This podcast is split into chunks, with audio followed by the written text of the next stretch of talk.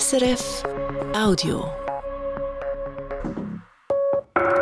12.30 Uhr, Sie hören die Mittagsinformationen von Radio SRF. Willkommen zum Rendezvous. Die Räumung des Munitionslagers in Mitholz ist vorläufig blockiert. Es seien noch zu viele Fragen offen, auch zum Thema Sicherheit. Es ist ganz wichtig, dass die Sicherheit oberste Priorität hat. A natürlich für die Bevölkerung, aber B vor allem auch für jene Leute, die dann in diesen Stollen gehen und diese Munition herausnehmen. Sagt SVP-Nationalrat Mauro Tuena, Präsident der Nationalrätlichen Sicherheitskommission. In Mitholz ist man konsterniert. Italien reagiert auf das jüngste Flüchtlingsdrama im Mittelmeer mit über 70 Todesopfern. Schleppern drohen neu bis zu 30 Jahre Gefängnis. Eine Analyse. Der französische Senat hat der geplanten Erhöhung des Rentenalters zugestimmt. Das Ringen um die Reform geht aber weiter. Frankreich dürfte ein heißes Wochenende bevorstehen. Und Israel drohe die Spaltung, sagt Soziologieprofessor Nathan Schneider vom Academic College in Tel Aviv. Wir reden mit ihm über die geplante Justizreform der rechten Regierung und den immensen Widerstand dagegen im Tagesgespräch um eins. Im Studio heute Brigitte Kramer. Wir starten bei Jan von Tobbel mit den Nachrichten und der Frage, in welchen Bereichen soll der Bund in den nächsten Jahren wie viel Geld ausgeben? Damit hat sich der Bundesrat heute beschäftigt. Am meisten steigen sollen die Ausgaben für die Armee, nämlich um gut 5 Prozent auf maximal 26 Milliarden Franken für die Jahre 2025 bis 2028. Bei dieser Zahl handelt es sich laut Bundesrat um eine Obergrenze. Ob wirklich so viel Geld ausgegeben werden kann, hänge von der Entwicklung der Bundesfinanzen ab. Auch für den Bereich Umwelt sieht der Bundesrat Mehrausgaben vor von maximal gut 4,5 Prozent. 0,1 Prozent weniger ausgeben will er für die Agrarpolitik. Weltweit sind Aktienkurse von Banken heute Morgen unter Druck geraten. Betroffen sind auch die Schweizer Großbanken. Die Aktie der Credit Suisse sank zwischenzeitlich auf ein neues Allzeittief von 2 Franken 47. Mittlerweile hat sie sich leicht erholt, steht aber immer noch bei einem Minus von rund 4 Prozent. Der Börsenkurs der UBS steht rund 3,6 Prozent tiefer als bei Handelsschluss am Abend. Auch die Kurse der Deutschen Bank und von amerikanischen Banken haben verloren. Auslöser ist der Zusammenbruch der US-Kryptobank Silvergate und Probleme bei der Silicon Valley Bank. In der deutschen Stadt Hamburg haben die Behörden acht Todesopfer bestätigt nach einem Amoklauf in einem Gebäude der Zeugen Jehovas. Zu den Toten zählt die Polizei auch den Täter sowie ein ungeborenes Kind. Zudem seien acht Personen verletzt worden, vier davon schwer. Das schnelle Handeln der Polizei habe viele Leben gerettet, sagte der Leiter der Schutzpolizei Hamburg soeben vor den Medien. Der mutmaßliche Täter war der Polizei zuvor nicht bekannt. Es handelt sich um ein ehemaliges Mitglied der Zeugen Jehovas. Die Medienkonferenz ist noch im Gang. Die Europäische Union soll bis Ende dieses Jahrzehnts 11,7 Prozent weniger Energie verbrauchen. Darauf haben sich Vertreterinnen und Vertreter der EU-Ratspräsidentschaft und des EU-Parlaments geeinigt. Das teilt der EU-Rat mit. Demnach soll jedes EU-Mitgliedsland Energie sparen. Wie viel, das soll anhand einer bestimmten Formel berechnet werden. Falls dann insgesamt zu wenig Energie gespart wird, soll die EU-Kommission von einzelnen Ländern verlangen können, mehr zu tun. Einen Tag nach dem Hausbrand in Yverdon haben die Einsatzkräfte eine weitere Kinderleiche gefunden. Vier Tote hatte sie bereits gestern in der Brandruine entdeckt. Die Ermittlungen deuten darauf hin, dass alle fünf Toten zu einer Familie gehören. Der Brand sei durch eine Explosion im Wohnhaus ausgelöst worden, teilt die Polizei mit. Die alpine Skiweltmeisterschaft findet 2027 in Grand Montana im Kanton Wallis statt. Nun ist bekannt, wer Geschäftsführer des Großanlasses wird. Es ist der ehemalige Skirennfahrer Didier Defago. Er ersetzt Caroline Keuper, die nach nur 52 Tagen als CEO Ende Februar gekündigt hatte und als Kündigungsgrund, Zitat, schwerwiegende Störungen und ein Ungleichgewicht in der Betriebsführung angegeben hatte. Didier Defago sei in der Skibranche bestens vernetzt, begründet Swiss Ski den Entscheid. Der 45-jährige Walliser hat als aktiver Skirennfahrer 2010 Olympiagold in der Abfahrt geholt. Das Wetter.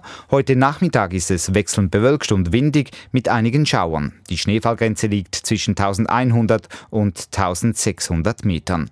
Morgen bleibt es im Norden bewölkt und vielerorts nass bei rund 5 Grad. Die Schneefallgrenze sinkt morgen auf 900 bis 400 Meter. Im Tessin ist es mit Nordföhn zeitweise sonnig und bei 18 Grad. Tonnenweise Sprengstoff lagern noch im Berg bei Mitholz. Deshalb will der Bundesrat das ehemalige Munitionslager im Berner Oberland räumen lassen. Die Menschen müssen ihr Dorf verlassen, erste Bewohnerinnen und Bewohner sind bereits umgezogen. Jetzt aber ist die Räumung vorerst blockiert. Eine Mehrheit der Sicherheitskommission des Nationalrats will Alternativen prüfen lassen zur vollständigen Räumung des Lagers. Begründung für den Marschhalt, es seien zu viele Fragen offen bezüglich Sicherheit. Bern-Korrespondent Matthias Baumer berichtet. Sicherheit in Mitholz hat verschiedene Seiten. Zum einen jene für die Menschen im Dorf. Deshalb sollen Munition und Sprengstoffreste vollständig geräumt werden. Und noch eine andere. Auch denen, die anpacken müssten, dürfe nichts zustoßen. Nationalrat Mauro Tuena sagt es so. Es ist ganz wichtig, dass die Sicherheit oberste Priorität hat. A natürlich für die Bevölkerung, aber B vor allem auch für jene Leute, die dann, wenn wir dem Projekt des VBS folgen, nämlich eine Räumung, die dann in diesen Stollen gehen und diese Munition herausnehmen. Sagt der Präsident der Sicherheitskommission. Und hier hat die Kommission Zweifel. Diese sei nach einer Begehung vor Ort entstanden, nach Anhörungen der Kampfmittelräumer, also jene, die Hand an die Munition legen müssen, sagt Nationalrat Alois Gmür. Auch die haben Unsicherheit äh, gestreut, in dem Sinn, dass sie gesagt haben, es müssen noch mehr Sondierbohrungen gemacht werden. Und das hat dann dazu geführt, dass schlussendlich eben eine Mehrheit gesagt hat, halt, stopp, das muss genauer angeschaut werden, geprüft werden. Misstrauen also die Kampfmittelräume der vom VBS geplanten Räumung? Das VBS ist zu einem Gespräch über Sicherheit nicht bereit. Auf die Frage, ob das verantwortliche Kommando Kamir die Kampfmittelräume Bedenken zur eigenen Sicherheit hätten, schreibt das VBS nur eine ausweichende Antwort. Die Sicherheit der involvierten Fachpersonen hat immer höchste Priorität und ist bei sämtlichen Arbeiten gewährleistet. Für ausgebildete Kampfmittelbeseitiger sei die Arbeit mit dieser Munition Alltag. Zudem würde eine weitere Sondiergrabung vorbereitet und zusätzliche würden geprüft, um noch mehr über den Zustand des explosiven Schrotts zu erfahren. Denn, schreibt das VBS, die Faktenlage im Bereich Explosives ist immer noch schwach. Schutz der Mitholzerinnen und Mitholzer und Schutz der Kampfmittelräume. Die Sicherheitskommission des Nationalrats möchte beides so weit wie möglich geklärt haben und deshalb vom VBS auch wissen, ob Alternativen zur vollständigen Räumung punkto Sicherheit nicht zielführender sein könnten. Mauro Twena sagt, ist eine Verkapselung möglich oder ist es tatsächlich nur die Räumung möglich? Das VBS solle der Kommission nun möglichst rasch Antworten dazu liefern. Noch detailliertere Antworten, denn das VBS hat diese Varianten früher schon verworfen. Die Sicherheitskommission wolle einfach Klarheit über möglichst alles, wenn das Parlament 2,6 Milliarden Franken für diese Räumung bewilligen solle, sagt Franziska Roth. Es ist in der Verantwortung von uns, einerseits bei diesem hohen Betrag und andererseits bei dieser Gefahr, die höchstmögliche Sicherheit durch Abklärungen zu haben. Deshalb sei das Projekt nun für maximal ein Jahr sistiert. Ja, für die Bewohnerinnen und Bewohner von Mitholz heißt das, für ihre Liegenschaften gibt es vorläufig kein Geld. Die Bestürzung im Dorf ist groß. Wir sind irgendwie äh, vergessen worden. Wir müssen jetzt ein Bauland kaufen, wir müssen Verträge abschließen, wir müssen Planungskosten zahlen. Und jetzt heisst es einfach, äh, es gibt kein Geld mehr. Wir wissen nicht, ob wir überhaupt jemals Geld bekommen. Das kann doch nicht sein. Wir zahlen hier Zechen jetzt. Sagte zum Beispiel Gewerbler Markus Rupp gegenüber Schweiz aktuell. Matthias Baumer, Wie geht es denn nun weiter für die Bevölkerung in Mitholz? Ja, das haben wir jetzt gerade gehört. Für solche wie Herrn Rupp geht das nicht weiter, denn sie hangen so zwischen Stuhl und Bank. Sie sollten vom VBS Geld kriegen, welches das VBS kauft ihre Liegenschaften, ihre Häuser und sie sollten dafür Geld kriegen und ihre eigene Existenz mit diesem Geld dann an einem anderen Ort aufbauen.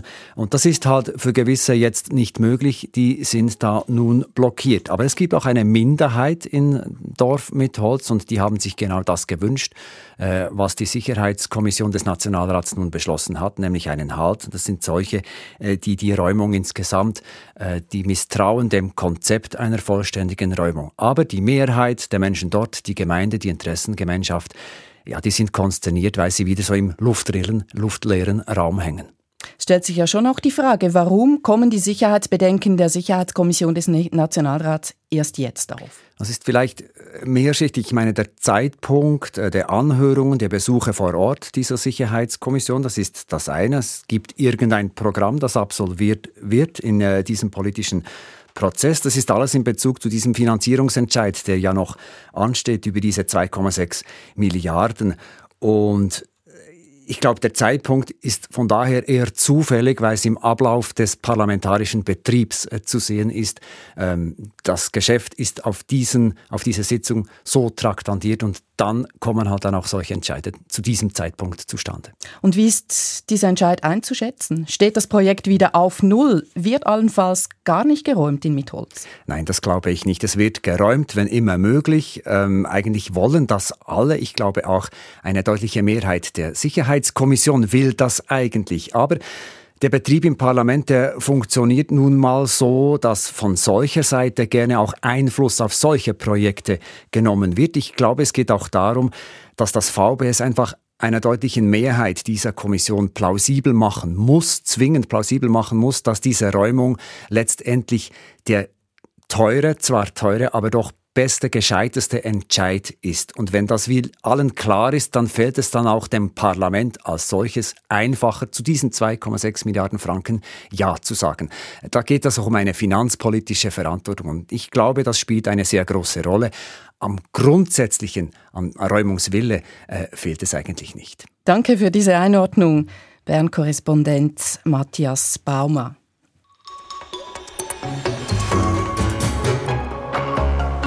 Rendezvous mit diesen weiteren Themen. Frankreich und die Rentenreform. Die Gewerkschaften versuchen weiterhin erbittert, das Prestigeobjekt des Präsidenten zu bodigen.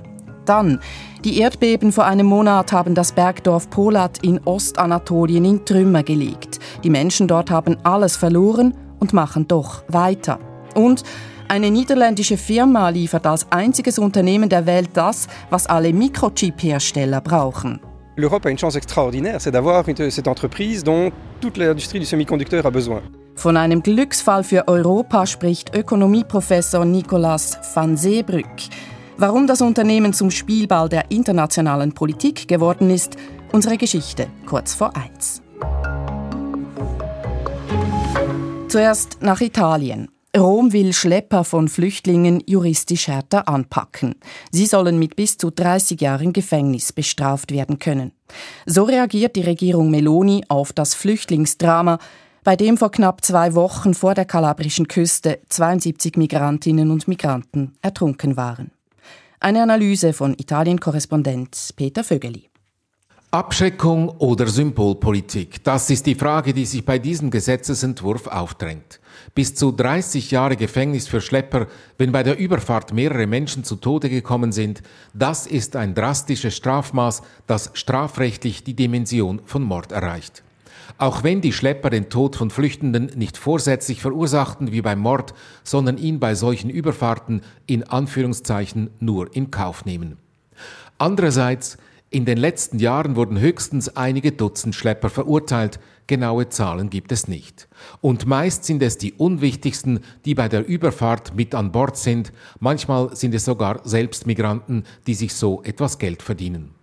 Der großen Organisationen dahinter in Libyen, der Türkei, in Tunesien oder sogar Italien wird man so nicht habhaft.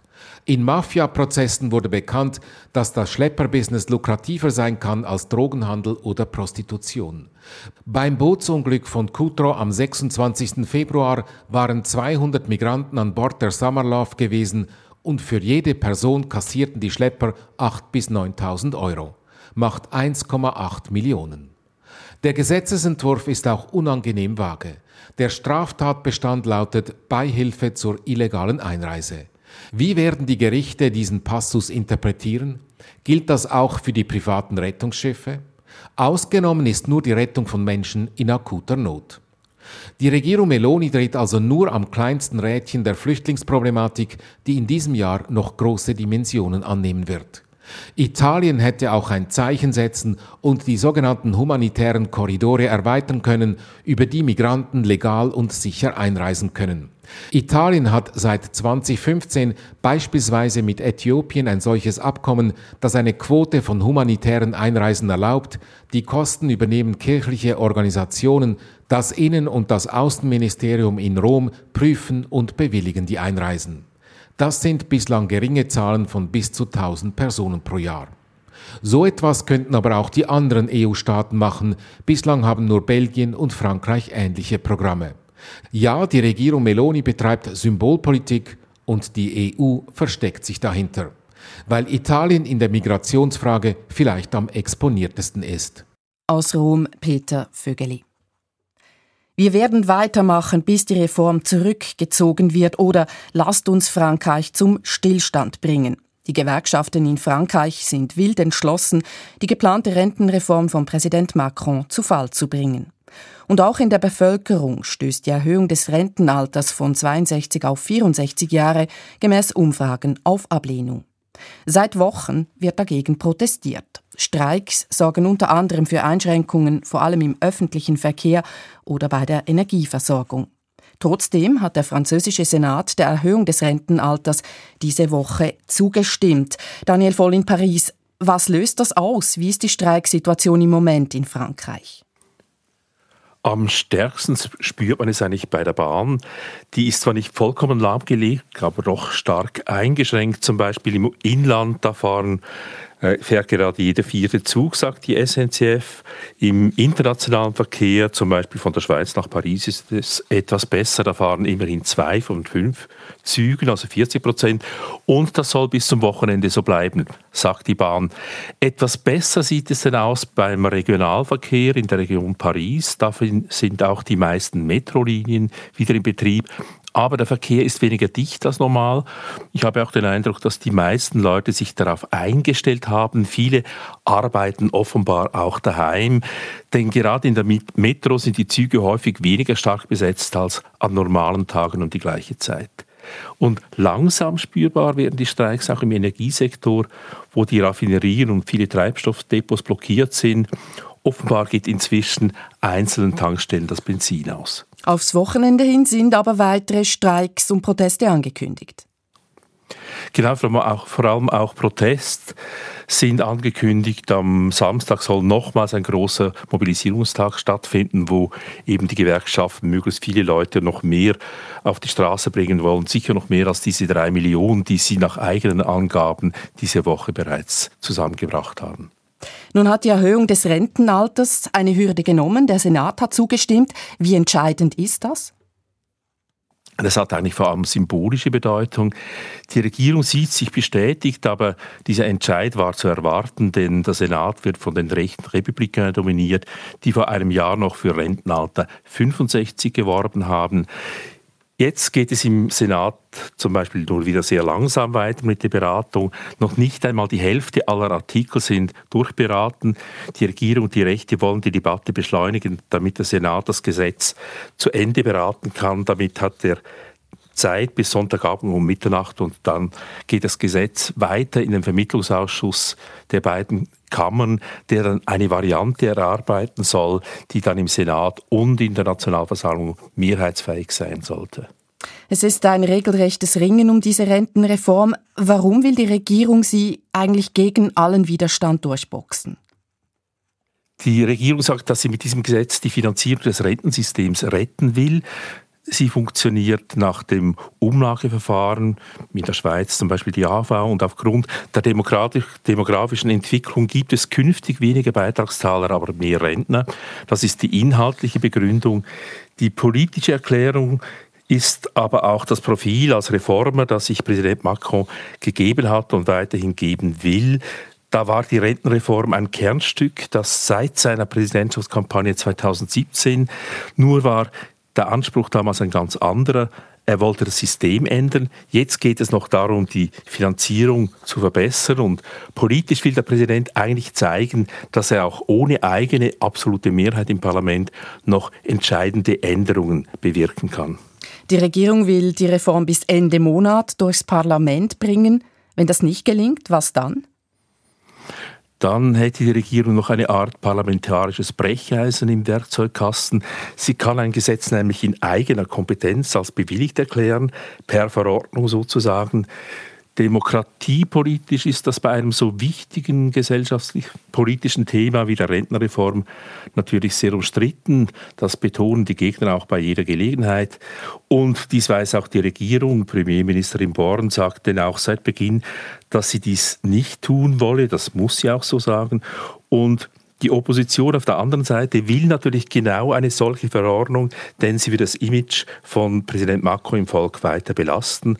Ganz abgesehen davon, dass sich in diesem Fall die Regierung im Parlament auch einen Misstrauensantrag stellen müsste, der diesmal dann vielleicht auch Erfolg hätte. Direkt aus Paris, Frankreich-Korrespondent Daniel Voll. Besten Dank.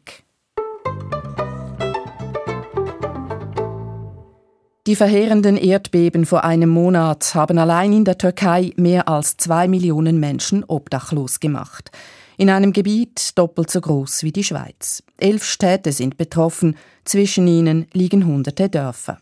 Einige blieben relativ unversehrt, nicht so das Bergdorf Polatz in Ostanatolien.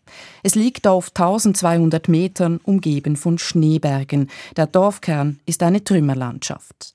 Wie geht es den Menschen in Polatz einen Monat danach? Auslandredaktor Philipp Scholkmann war für uns dort. Der 69-jährige Hidayet ist mit Traktor und Anhänger vorgefahren und sucht in dem Trümmerhaufen, der einmal sein zweistöckiges Haus war, nach Dingen, die noch zu gebrauchen sind. Aus dem Schutt ragt eine Matratze heraus. Zu oberst auf dem Haufen sind noch Teile der Küche zu erkennen.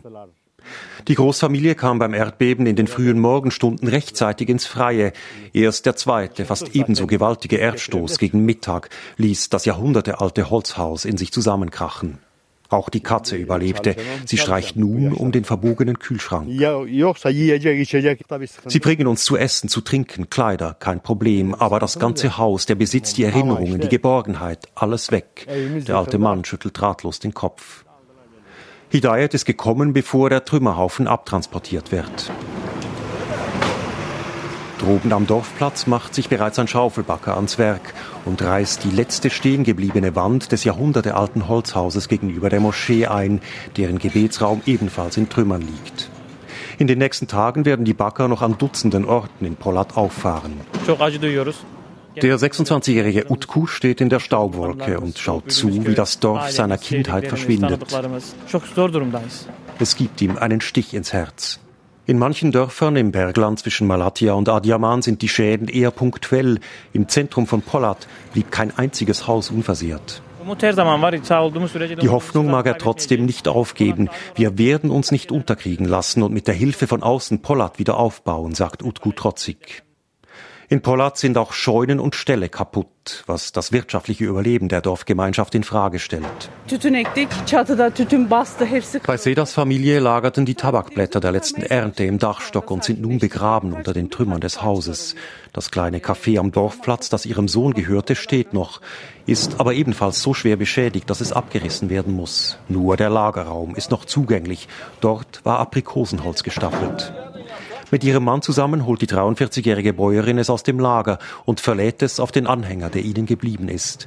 Auch diese Arbeit wirkt gefährlich. Seda räumt das ein, doch es hält sie nicht ab. Wir haben keine Wahl, wir müssen das Brennholz herausholen, sagt sie, denn es gibt keine Gasversorgung mehr. Wie weiter? Seda zuckt mit den Schultern.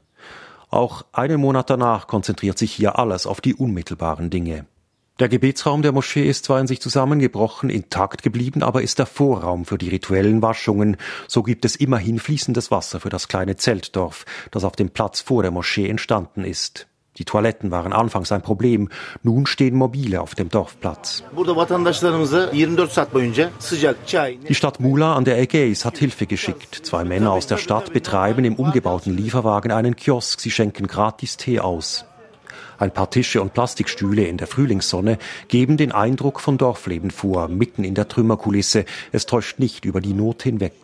Auch Männer des staatlichen Katastrophenschutzes sind da. Inzwischen kommt Hilfe bis hier ins ostanatolische Hochland hinauf. In den ersten Tagen aber waren die Bauernfamilien alleine. Seda zeigt Verständnis dafür. Wie hätte es anders sein sollen angesichts der Verwüstung, auch in der Umgebung, sagt sie. Fünf Dorfbewohner blieben in Pollat unter den Trümmern im zehn Kilometer entfernten Kreisstädtchen Doğanche. Hier waren es viele mehr.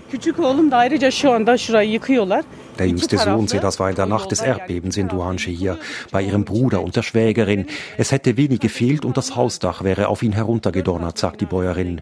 Die Schwägerin konnte nicht mehr gerettet werden.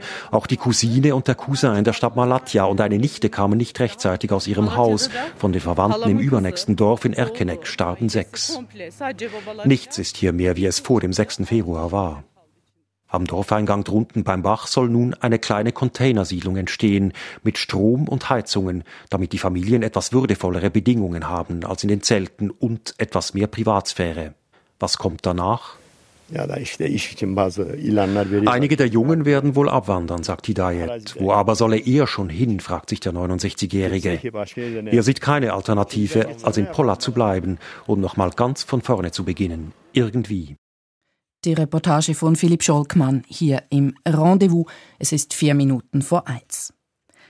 Die EU will sich unabhängiger machen von China. In vielen Branchen wird wieder mehr in Europa produziert. Die Abhängigkeit soll auch aus sicherheitspolitischen Gründen kleiner werden. Der Westen misstraut dem chinesischen Regime. Gerade wenn es um Computertechnologie geht. Die EU unterstützt deshalb den Ausbau der Mikrochip- und Halbleiterindustrie in Europa. Vor diesem Hintergrund haben gestern die Niederlande beschlossen, die Exporte für Halbleitertechnologie nach China zu beschränken. Das bedeutet auch, dass China keine speziellen Produktionsmaschinen mehr kaufen kann, die für die Mikrochip-Branche weltweit von großer Bedeutung sind. EU-Korrespondent Charles Liebherr. Nur Insider kennen die Firma ASML, bestätigt Ökonomieprofessor Nicolas van Seebruck. ASML sei aber ein Glücksfall für Europa. L'Europe a une chance extraordinaire, c'est d'avoir cette entreprise dont toute l'industrie du semi-conducteur a besoin. ASML liefert als einzige Firma der Welt das, was alle Mikrochips-Hersteller benötigen. Modernste Produktionsmaschinen für modernste Mikrochips. Zentrale Bauteile von Chips sind Transistoren. Je mehr auf einem Chip eingebaut werden, desto leistungsfähiger ist ein Computerchip. ASML kann Milliarden von Transistoren auf einen daumengroßen Chip platzieren, erklärt Christoph Fouquet, Mitglied der Geschäftsleitung von ASML. On parle de milliards de transistors sur euh, un centimètre carré. Alors par rapport à un cheveu, euh, ça va être, on va dire, euh, 20 000 à 100 000 fois plus petit que la taille d'un cheveu. 20.000 Mal bis 100.000 Mal kleiner als der Durchmesser eines Haares seien solche Transistoren klein. In sogenannten Lithografieanlagen werden mikroskopisch kleine Leiterbahnen auf Chips gebrannt. Die Entwicklung und der Bau solcher Maschinen benötigte fast 30 Jahre Forschung und Milliarden Euro Investitionen. Heute ist ASML in diesem Segment der Halbleiterproduktion führend weltweit. Nous avons créé des machines qui ont permis de créer un avantage technologique qui est très très dur à rattraper. Der technologische Vorsprung von ASML sei heute kaum noch aufzuholen, meint Christoph Fouquet. Wegen dieses Technologievorsprungs ist ASML zum Spielball der internationalen Politik geworden. Die US-Regierung hat weitreichende Exportbeschränkungen für Hochtechnologieprodukte nach China beschlossen. Die Niederlande und Japan wollen oder müssen sich auf Druck der USA den Exportbeschränkungen anschließen. Die USA wollen sicherstellen, dass China nicht in den Besitz der neuesten ASML-Maschinen kommt, um den technologischen Vorsprung westlicher Länder abzusichern. Die Folgen ließen sich noch nicht genau abschätzen, sagt Geschäftsleitungsmitglied Fouquet. Vom Lieferverbot nach China sei aber nur ein Teil des Geschäftes betroffen. Le point de départ de tout cela, c'est le souci que, que la Chine pourrait acquérir certaines de ces technologies de manière douteuse. Donc il y a un retour du protectionnisme. L'idée n'est pas de tout arrêter en Chine, mais d'arrêter l'exportation des machines les plus avancées euh, vers la Chine. ASML habe für die USA, aber auch für Europa deshalb eine strategische Bedeutung, analysiert der belgische Technologieexperte Nicolas van Seebruck. Elle est totalement stratégique. Euh, elle est stratégique pour l'Europe, elle est stratégique pour le monde. C'est ce qui explique que les États-Unis, d'ailleurs, euh, essayent de contrôler les exportations de cette entreprise vers la Chine, parce qu'en bloquant cette seule entreprise et ses exportations vers la Chine, on peut donner 10 ans de retard à l'évolution technologique de la Chine. Die Europäische Union ist daran, mit den Mitgliedstaaten zusammen ein riesiges Förderprogramm für die Chipindustrie aufzubauen. Der US-Konzern Intel, Samsung aus Südkorea oder TSMC in Taiwan werden mit Milliarden Euro Subventionen nach Europa gelockt, um hier Halbleiterfabriken zu bauen. So will sich die EU langsam aus der großen Abhängigkeit von Chipfabriken aus Asien lösen. Ohne die Technologie von ASML aus den Niederlanden wäre das undenkbar. Der Bericht von Charles Liebherr. So viel Rendezvous für heute. Begleitet hat sie Brigitte Kramer. Danke für Ihr Interesse.